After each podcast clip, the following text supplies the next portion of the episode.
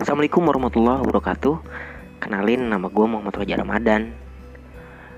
Orang-orang biasanya manggil gue Fajar.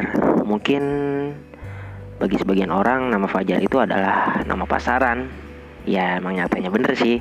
Tapi setidaknya nama Fajar ini adalah nama yang dikasih oleh orang tua gue Yang di situ tergan terkandung makna yang sangat dalam mungkin bagi orang tua gue Gue kelahiran 98 di sini gue ingin cerita sedikit dari pengalaman hidup gue, sedikit dari cerita-cerita hidup gue selama 20 tahun terakhir. Semoga menjadi inspirasi buat semuanya. Ya bahwa hidup itu adalah perjalanan yang suatu saat nanti kita akan sampai pada tujuannya. Terima kasih.